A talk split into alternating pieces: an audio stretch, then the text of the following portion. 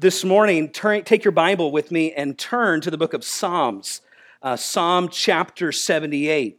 Psalm chapter 78. We've been in a series the last number of weeks um, in which I've entitled Another Helper Understanding the Holy Spirit. And uh, this morning, we're actually going to kind of press pause in our series, and we're going to consider a passage of Scripture from the book of Psalms. You know, the Bible has so much to say about honoring the mother that God gave you.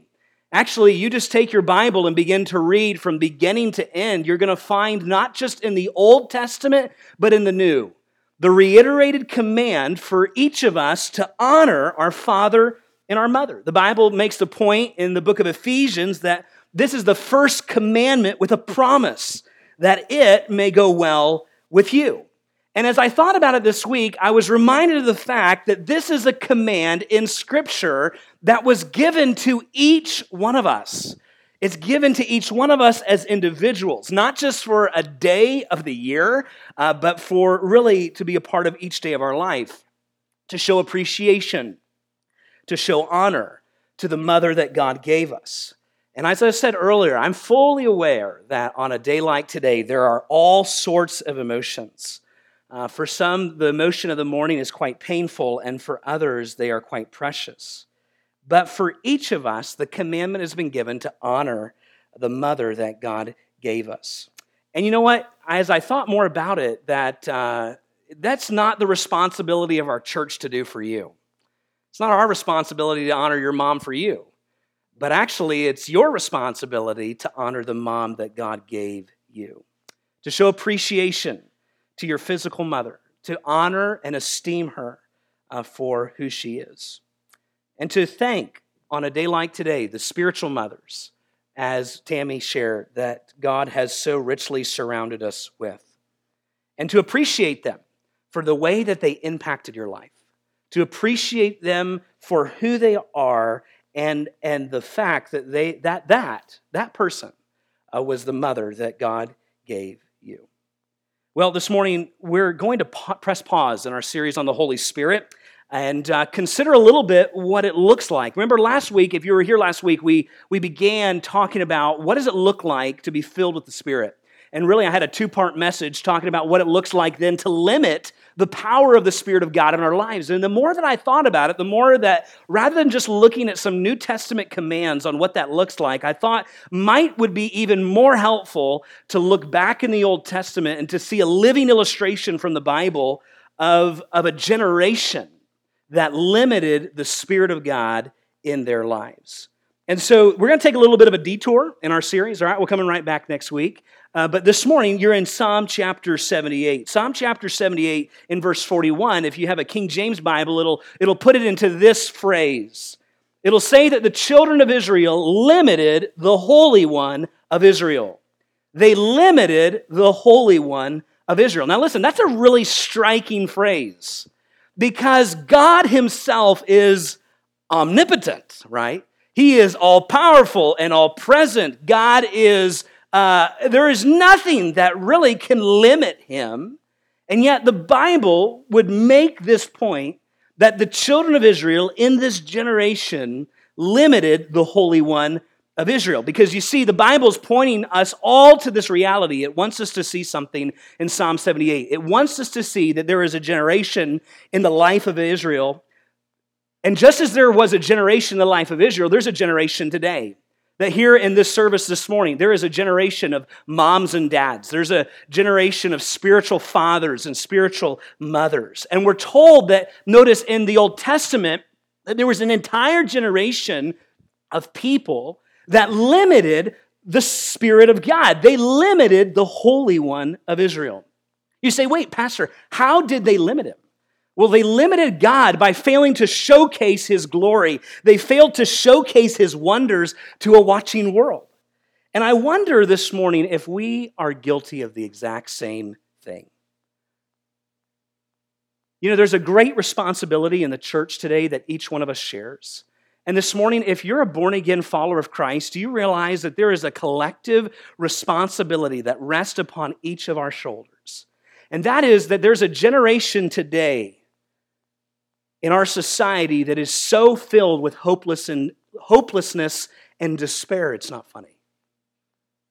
I mean, as you think about the, the climate of our world, the, the, the society of even the generation in our own nation, and as I think about the younger generation today, I'm just so reminded that there is so much spiritual defeat. There seems to be so much despair. There are young people today that are just living in hopelessness. Read the statistics for, for, for adolescent suicide, and they are through the roof. And I wonder, as the Church of Jesus Christ, do we have anything to offer them? Is there something that we can give them? Is there an impression of God that you and I, as the church of Jesus Christ, can give to this generation and show them that, yes, there is hope in God? There is confidence in the Lord. But I wonder if, in many ways, by our lips or by our lives, we are limiting the Spirit of God at work in the world today. We are limiting, as the Bible would say, the Holy One of Israel. You know, if we could summarize in just one simple phrase a a description of what happened in this generation with the children of Israel and the Israelites, I'm sure it would probably go something like this. We see a history of God's faithfulness, but we see a story of their forgetfulness. I mean, just read the Old Testament, and we're constantly reminded of a history of God's faithfulness. But we also see a story of their forgetfulness. The psalm that we turn to this morning is a psalm that was penned by Asaph. We have been in two of his psalms this morning. Perhaps you've heard of him. As you read across the Old Testament, you'll discover in a number of places his name is mentioned. Um, and then oftentimes his name is mentioned because, as Jay shared with us this morning, he had, in many ways, this responsibility of being a music director, a, a, a chief musician, as it were, for the children of Israel, both in the reign of King David and in the reign of his son Solomon. And so, in the Bible that you possess in your hands this morning, there's at least 12 different Psalms that were penned by Asaph. And in many of those Psalms, you find Asaph as he describes for us uh, how we are to worship God and lead the church in worship. He was somebody that was really concerned about the next generation. Excuse me. If there is anybody in all of the Bible that probably looks most like a youth pastor, I think it would be Asaph. Uh, he, he is so concerned with the young people in his generation. And he wants these young people in the life of Israel to not forget God. He wants them to know God because he knows just what a difference the hope of God can make in each of their lives. And so in Psalm chapter 78, would you stand there with me this morning? We're certainly, uh, for sake of time, not going to read all of the Psalm, all 72 verses.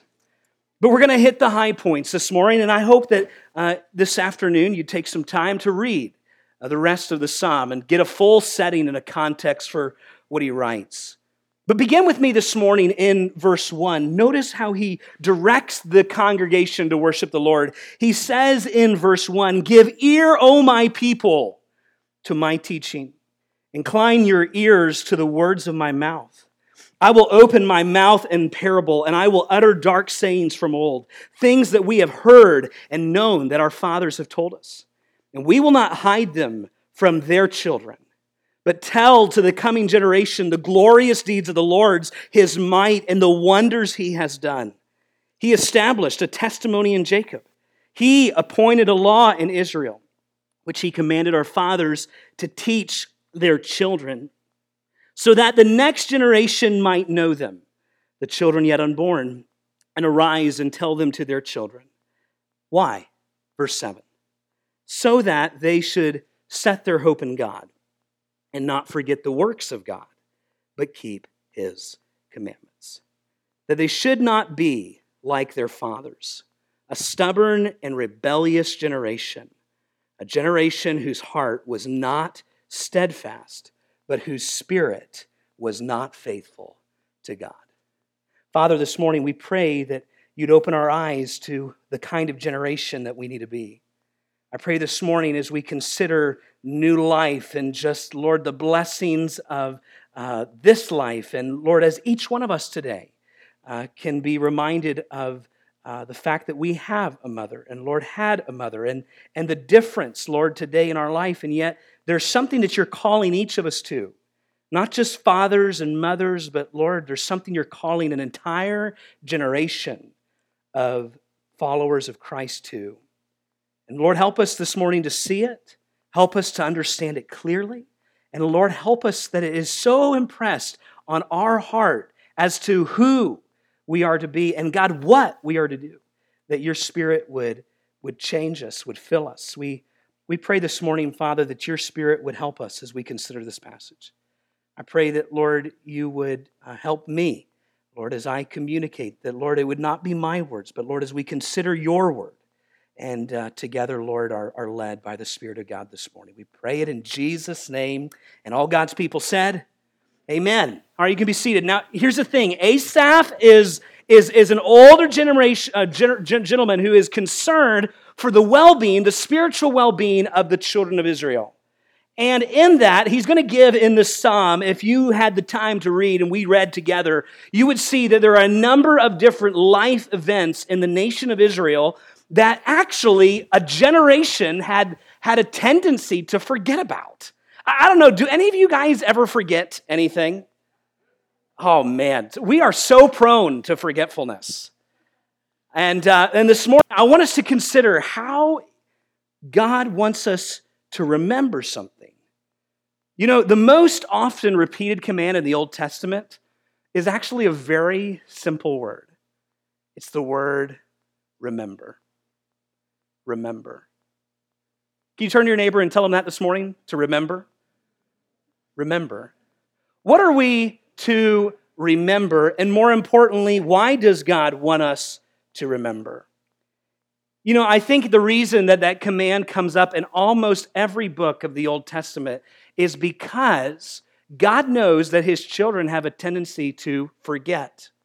And perhaps the worst parenting mistake, like if there could be any parenting mistake that the Bible lays for us in the Old Testament, probably the worst parenting mistake that could possibly happen is that parents do not pass on their faith to their children. Now, listen to me very closely because it is not your responsibility as a parent whether or not your child embraces your faith. Can I just say that to some of us this morning that are so laid down by that, weighed down by that? You know, you think about that proverb in the Old Testament and you say, well, wait a minute, doesn't it say train up a child in the way? What? You know it. Come on. Train up a child in the what? Where he should go, and when he is old, he'll what? Well, yeah, and you're like, wait a minute, but I have a son or a daughter that's departing. Listen to me, proverbs are not promises. Proverbs are not promises. It's not your responsibility whether or not your child will embrace God's truth, but it is your responsibility whether or not you tell them.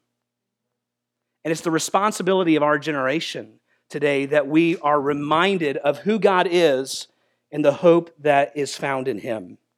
You see, the children of Israel had been rescued out of Egypt. They had been delivered out of bondage and slavery. And certainly, if any group of people should have remembered who God is and his might, his miraculous, wonderful deeds, it would have been these really silent parents that said nothing. There was a generation in the life of Israel that was characterized by passive, silent parents. And there's a reason why God so frequently gave them this command. I want you to think about the children of Israel that came out of Egypt just a moment. What were some of the miraculous works that they had seen firsthand that God did? Someone tell me, talk to me this morning. What did they see? They, the, the, the parting of the Red Sea. I mean, can you imagine that? Walking up to this massive body of water, no way forward, being chased by an invading army that wants to put you back into slavery. And in a miraculous way, God parts the Red Sea and they step into that water on dry ground. That's profound. Could you imagine walking through the wall of water? It's like a visual, you know, aquarium. You're seeing it all. How that must have shaped their life. I, I can't even get there. Come on, tell me some other things. What were some miraculous things that they saw firsthand that God did in those early wilderness wandering years. Manna from heaven. Manna from heaven. Water out of a rock. quail just starts dropping, you know. What else? What else? A pillar of fire that represents God's presence. And literally, they didn't have to wonder whether or not God was with them. They visibly, literally saw it in a pillar of fire by day, a cloud by day, and this pillar of fire by night. Certainly, if there was any generation in the Bible that would have told their children some pretty miraculous and wondrous things that God did, wouldn't you think it would have been that generation? Come on, wouldn't you have thought it would have been them? But you know what? They were silent. And so many places, God rebukes the children of Israel. Why? Because they limited the Holy One of Israel. Psalm 78, verse 18, Asaph makes the point that they tested God in their heart by demanding the food that they craved. Someone said it this way the same sun that hardens clay is the same sun that melts the ice.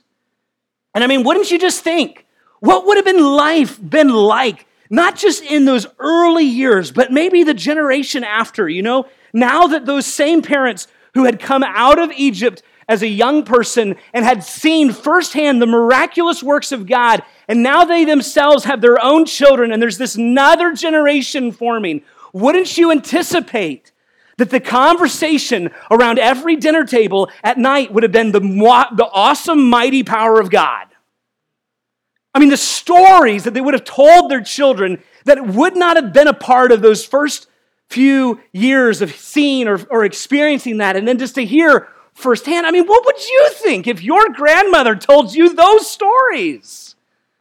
You know, you're just sitting around having breakfast with grandma, and she says, Let me tell you about the day that God parted the Red Sea. I mean, some of us, that, that, would, that would be the nighttime story we want to hear every night. But the problem was that there was a generation that limited the Holy One of Israel because they did not talk about it. Would you turn to your neighbor and tell them they didn't talk about it? They didn't talk about it. Turn to your other neighbor and tell them they didn't talk about it. They didn't talk about it. Notice what happens in verse 17. Look down in your Bible at verse 17. The Bible says, Yet they still sinned. They, st- they sinned still more against him, rebelling against the Most High in the desert. You say, Wait a minute, Aaron, wait a minute. Why did these profound miracles that they saw firsthand, why were they so quickly fading from their memory? Notice what Asaph tells us in verse 42. Verse 42 They did not remember his power or the day that he redeemed them from the foe. They were limiting the Holy One of Israel. You say, How so? Notice in verse 32. In spite of all of this, the Bible says, they still sinned. Despite his wonders, they did not, what's the next word? They did not believe. They did not believe. Make the connection with me this morning. How were the children of Israel limiting the Holy One of Israel? What were they not doing? Unbelief. Unbelief. You find the same thing happening in the Gospels when Jesus would come into certain towns and wanted to do wondrous and miraculous signs, and because of the unbelief of the people, Jesus did not do those signs. How do we limit as a generation the power of God, the majesty of God, the glory of God? Certainly, God is omnipotent and He is not, in some way, you know, his power is not at all restrained by us. Let's not go down that theological ditch, all right? But there is a real sense in which there are things that God wants to do in this generation. There are things that God wanted to do in that generation. But because of their unbelief, because of their failure to believe God, they were limiting the Holy One of Israel. Now, I want you to think about it that in your life. Many of us have not walked through a sea that had been parted. Some of us have not been led by a, a pillar of fire, and some of us certainly have not tasted of the heavenly manna. But can I tell you that there are some miraculous things that God's done in your life? Or maybe I shouldn't assume that. Maybe I should just ask, has he? Has he? What's the, what's the most miraculous thing that God has done in your life? He saved me. There's no greater miracle than that. That sinful people can be made righteous with a holy God. But can I ask you point blank this morning, fathers, mothers, have you told your children that story? Spiritual fathers and mothers, I'm talking to everybody in the room right here. Have you told that to somebody else? You know, I, I tell you, it, it, it kind of burdens my heart sometimes when I'll do funerals and a lot of times when I'm doing a funeral for somebody I don't know as well, and certainly I remember asking them about their testimony if I had that opportunity in this life to do that, but a lot of times I'll forget. I, I, I may have talked to them once or twice about it, but I, I just don't remember. And I oftentimes, sometimes in that week leading up to the funeral, I'll ask the family, I'll say to them, I say, hey, how, how did your mom or dad trust Christ? Do you remember?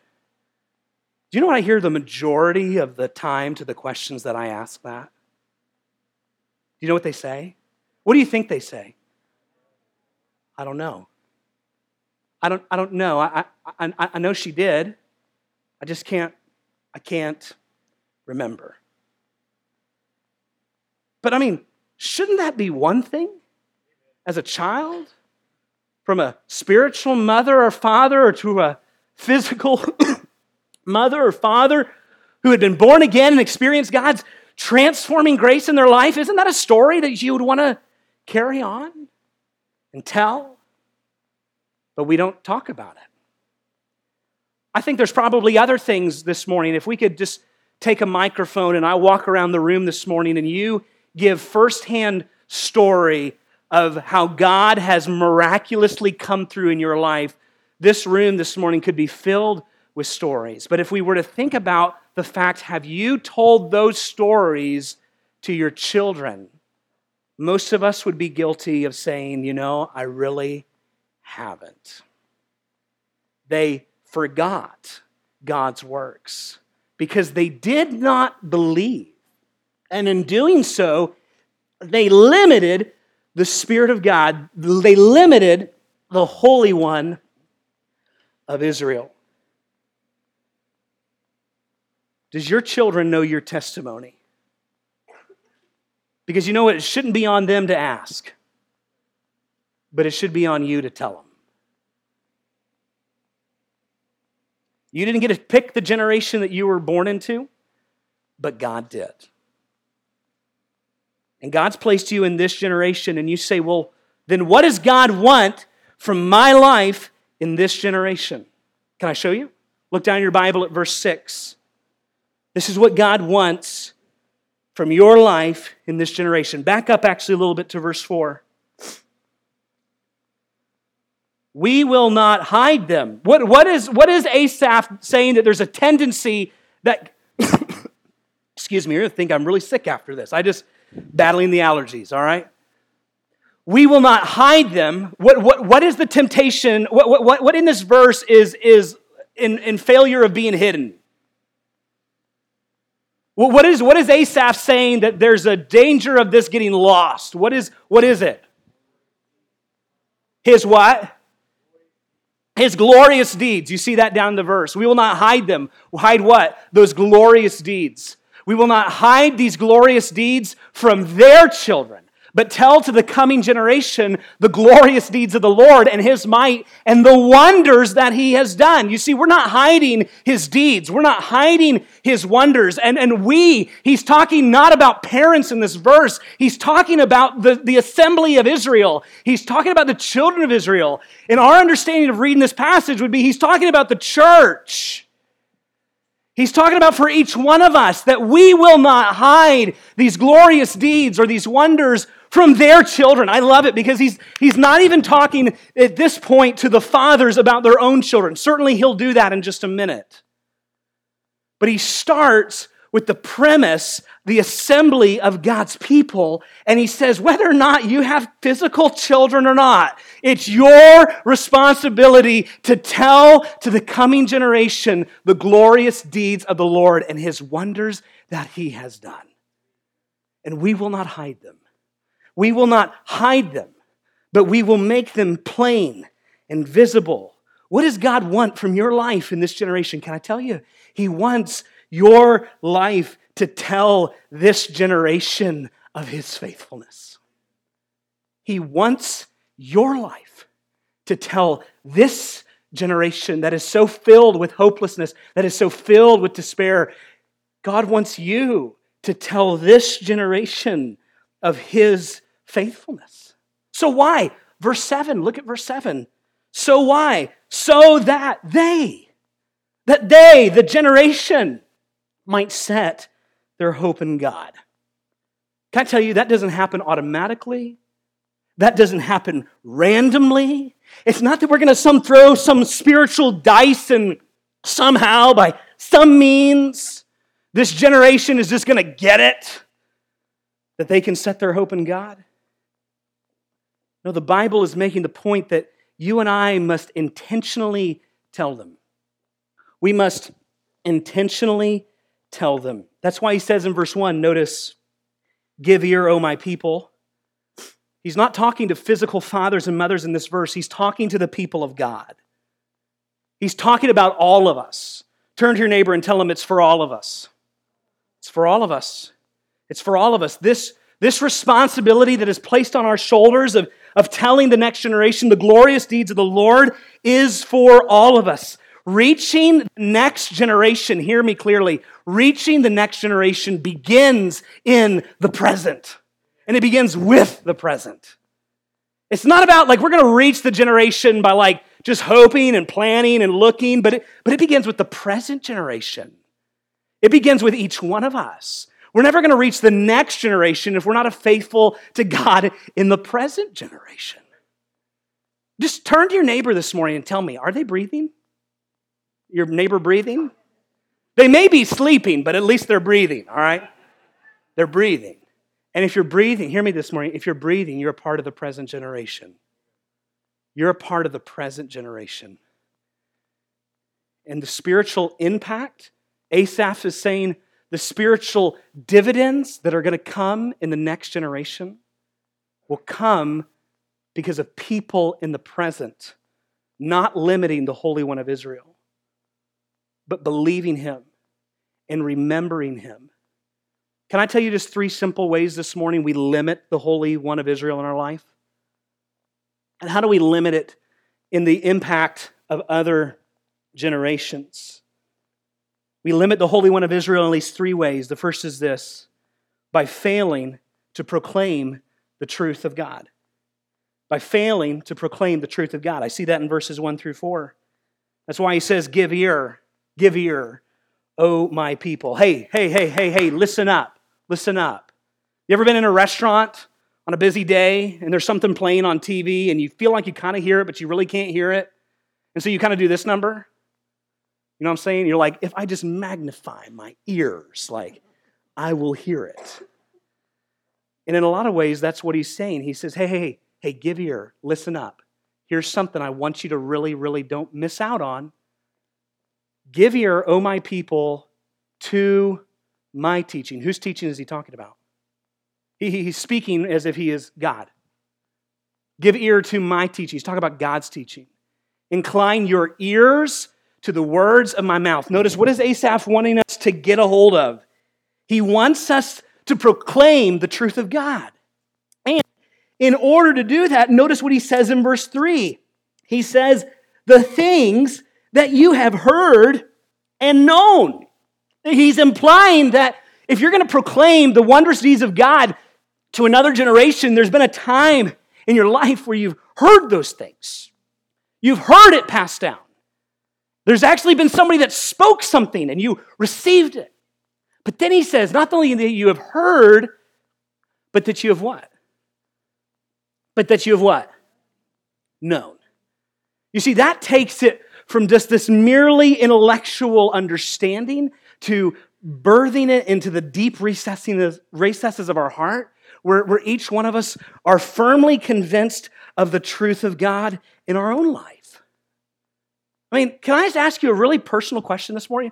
How much of your personal knowledge of God was something that you received firsthand, reading the scriptures, being impressed by the Spirit of God?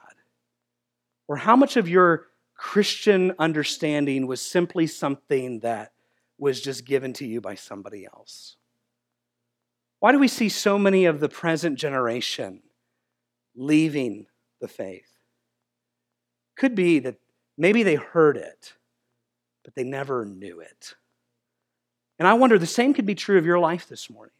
Do you know the truth of God's word? But more than that, have you experienced it in your own life? Because, look, I'm just telling you, you're not going to talk about something that, that, that, that can impact the life of somebody else that you've never experienced in your own life. And we wonder why is there sometimes such a disconnect between what I want to tell people about the Lord and then what I really do tell people? And could it be just the very simple fact that there's very little in your own spiritual understanding that you've come to experience firsthand and then you've struggled to pass it on? Because it's like, how do I say to something, how do I share something that I don't have or I do not know?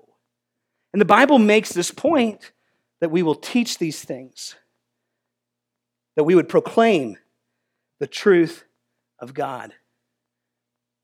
We will proclaim the truth. We limit the Holy One of Israel by failing to proclaim the truth of God. I'm thankful to be in a church where we proclaim the Bible. I'm thankful to be in a church where in our young classes, and our young people's classes, and our teenagers, we're proclaiming truth. I pray this morning if if God's blessed you with children, that you're taking the responsibility in your own home to do one of the greatest things, and that is to disciple your own children, to disciple your own family, to teach them the truth of God. We will limit the, the Holy One of Israel in, in our day. We will limit God in our day if we are failing to teach who He is to the next generation. And we will limit Him, secondly, notice this by failing to proclaim not just the truth of God, but the works of God. Verses 4 through 6, notice what he says. He says, so that the next generation might know them, the children yet unborn, and arise and tell them to their children that they should set their hope in God and not forget the works of God, but, but keep his commandments. Verse 4 We will not hide them from their children. Whose children is that? Whose children is he talking about? He's not just talking about the children that are in your home, although that's important. Asaph has in mind here, as he's talking about these children, he's talking about a generation. He's talking about your life as a generation impacting the generation of the one that's coming behind you. And he calls them your children. He says, We will not hide them from their children, but notice what are we going to do? We're going to proclaim it.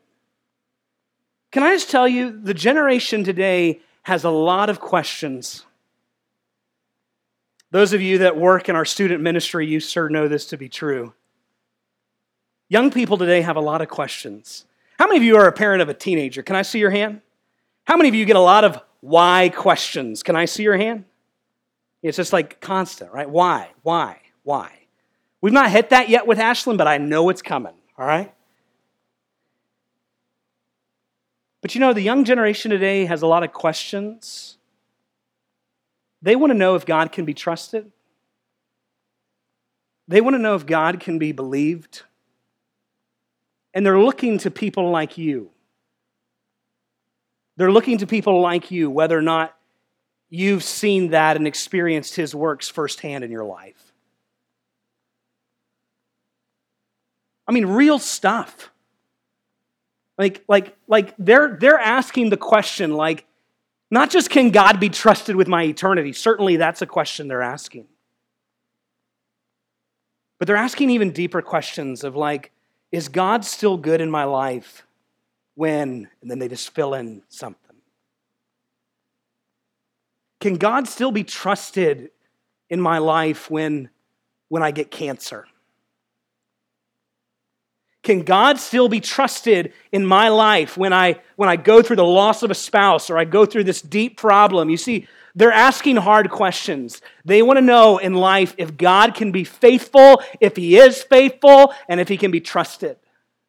And they're looking to you to ask to answer it. And I'm telling you, we do a really poor job of this as a church. I'm not just talking about you guys, I'm talking about like the church. Because you know what many of us don't do? Many of us don't open up ourselves to be vulnerable to the young generation, for them to see the ways in which you wobbled in your faith, the ways that you struggled in your belief. And they see you now as like, you know, this tall oak tree that just spiritually somehow has it all together. And then you're like, hey, can God be trusted? And you're like, oh yeah, trust God. Just, just do it. Life will be a lot better for you. And they're thinking in their generation, but no, but you didn't have this in your generation. You didn't go through this. You didn't experience this. You don't know this.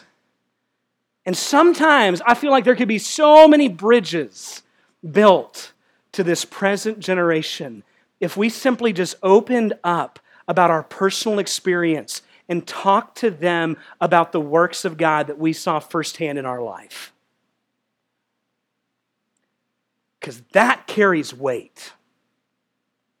Theology, the truth about God without any shared lived experience, is just like a skeleton, man. It's just, I mean, it's the bones, it's the pieces, it's the right elements, but man, there's nothing in that that I can connect with. But the minute somebody just opens up about their experience and they say, hey, you know what?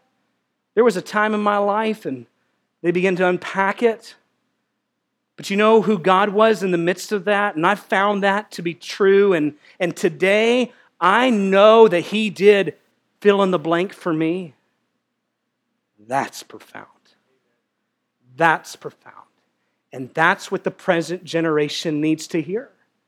But we're limiting the Holy One of Israel if we're failing to proclaim the truth of God, if we're failing to proclaim the works of God. And you say, well, how am I failing to proclaim it? You know, you do one of two things as a parent, and we all do this as a church. We're all guilty of it. If we're not proclaiming the works of God, then you know, one of two things are happening. Either as a church, we are just not speaking about it. Maybe in your home, you're not speaking about it. And if you think about it, really, those of you that have young children in your home today, how much of the conversation at your dinner table, at the activity, in the car ride, how much of it is God centered? How much of it, as the Bible tells us in Deuteronomy, that fathers and mothers are to teach their children, whether they sit or whether then they lie down or whether they walk in the way, that, that all of life, it's not just that you have a, have a spiritual Bible hour for 30 minutes and, and you were obedient to do what God commanded you, know, but that every point in your life, throughout the day and the responsibility of these young ones that God has entrusted to your care, that you're taking the opportunity to tell them about who God is and what He's done. But you know, here's the real problem. Sometimes the disconnect happens in the life of these young people because they see mom and dad trying to do this. They see them taking them to church. They see them having these nightly devotions. They see them in any real crisis moment of their life where they just went off the deep end. Mom and dad are just pegging them with truth, you know? And they, they get it in those moments. But you know what sometimes also happens? Is that we proclaim a different message. It's not that we just don't talk about it. Some of us talk about it, but while we're talking about it, we're also talking about something else.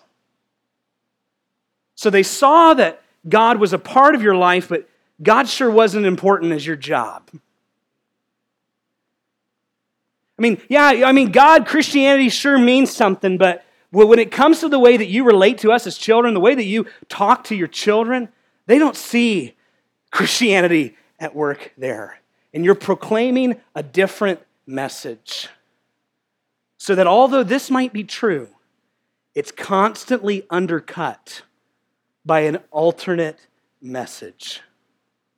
And Asaph is saying, hold on, we will not hide them.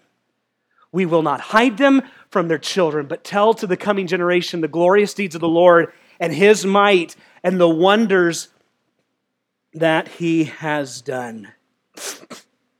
Because notice in verse 5,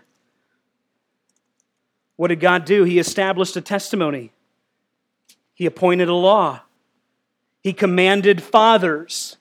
What is He saying? He's saying God's given us His truth. For you and I today, we read this verse and we say, what Asaph is talking about is he's talking about the Word of God. That there was a generation that, excuse me, was given the Word of God. They were given some of those things. And it's so foundational. But, but, but you, as a parent, me as a parent, us as spiritual fathers and mothers, have this responsibility to give those things to the next generation. I'm thankful those of you that serve in our Awana ministry. Those of you that take time every week to volunteer into our youth ministry. Why? Because we value that as a church. We're saying to one another that there is a real spiritual battle in the lives of our young people today. There are, there are very much fear, spiritual forces up against the battle in the life of these young people in this present generation. And, and, and as a church, we're going to say, you know what? God is he, he is trustworthy, so we're gonna, we're, we're gonna proclaim His truth and we're to proclaim His works. Because when we're proclaiming His truth and we're proclaiming His works, you know what Asaph says? The third thing is that when we fail, by failing to limit, how do we do it? We, we, we limit the Holy One of Israel in our life by failing to proclaim truth, by failing to proclaim the works of God, and then finally, by failing to proclaim our confidence in the Lord. Verse 7 and 8.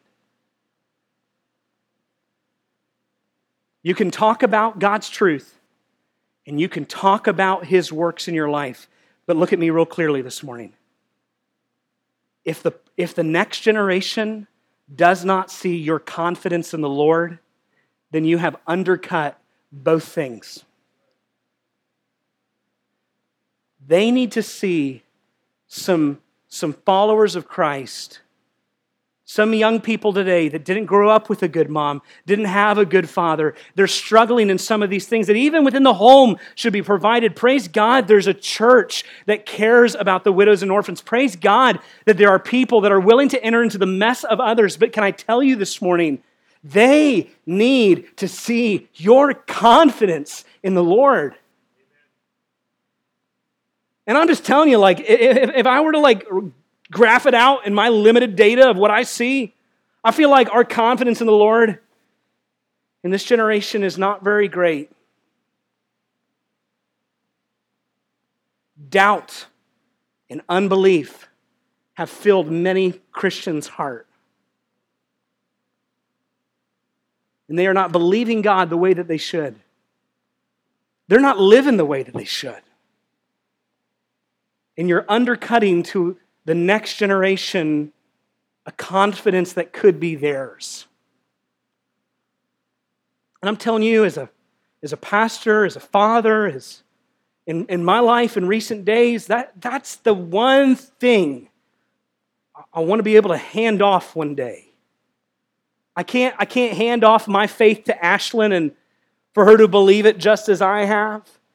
That has to be a moment in her life. There has to be a time in her life where she responds to the truth of God in her own life. But man, the one thing as a father that I sure want her to remember about dad is that dad had confidence in the Lord. And do I? And then see, it's just this question that each of us are having to ask. And to believe, and how are we living that out? And so I'm asking you this morning as a church let's not be guilty of limiting the Holy One of Israel in our life. Let's not limit what God wants to do in this generation, but let's showcase His glory. Let's showcase His might. Let's showcase His salvation and tell the works of God and tell the truth of God and demonstrate to this generation that there is confidence in the Lord. There's confidence in the Lord. Father, we thank you this morning for your precious word.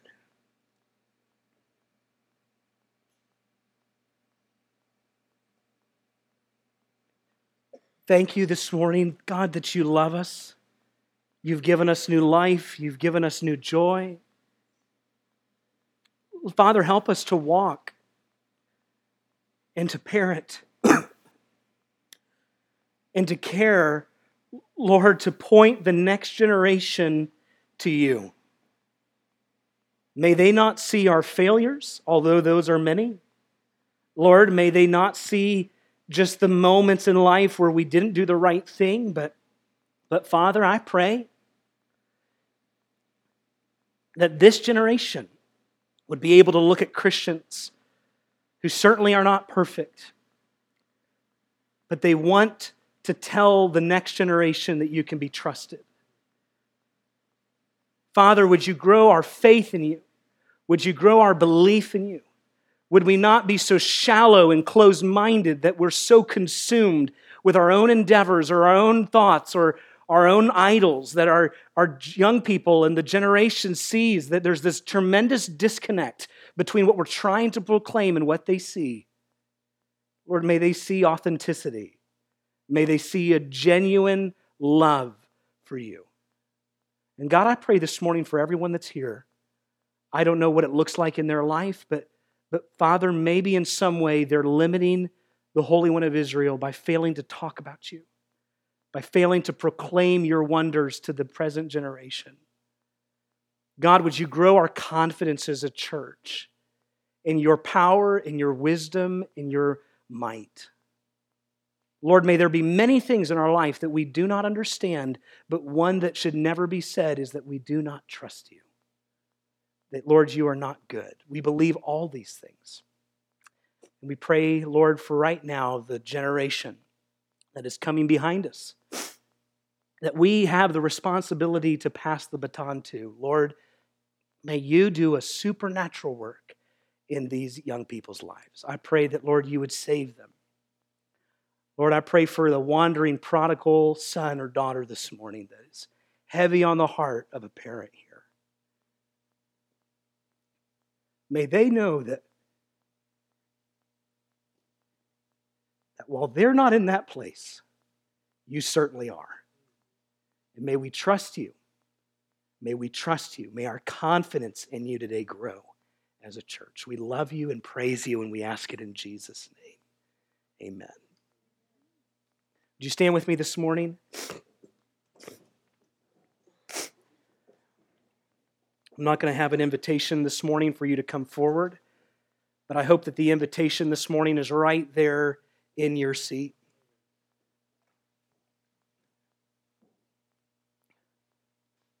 What is God asking for you to do in this generation? That's a question I've been asking myself the last few weeks. What is the, what is the thing that God wants me to do in this generation? And I hope that you can discover that. I pray that you would live with such purpose this week that we're doing what God wants us to do in this generation told someone the other day, I said, there's been a lot of pastors in this church. There's been 31 pastors in this church. And I know that there'll be a 33rd, right? Because there's going to be this passing of a baton, there's a passing to the next generation. And that's happening in your life. Certainly, all of time goes that way. You see that. So, my, my encouragement to you this morning is a personal challenge Am I proclaiming the truth of God, the works of God to this generation?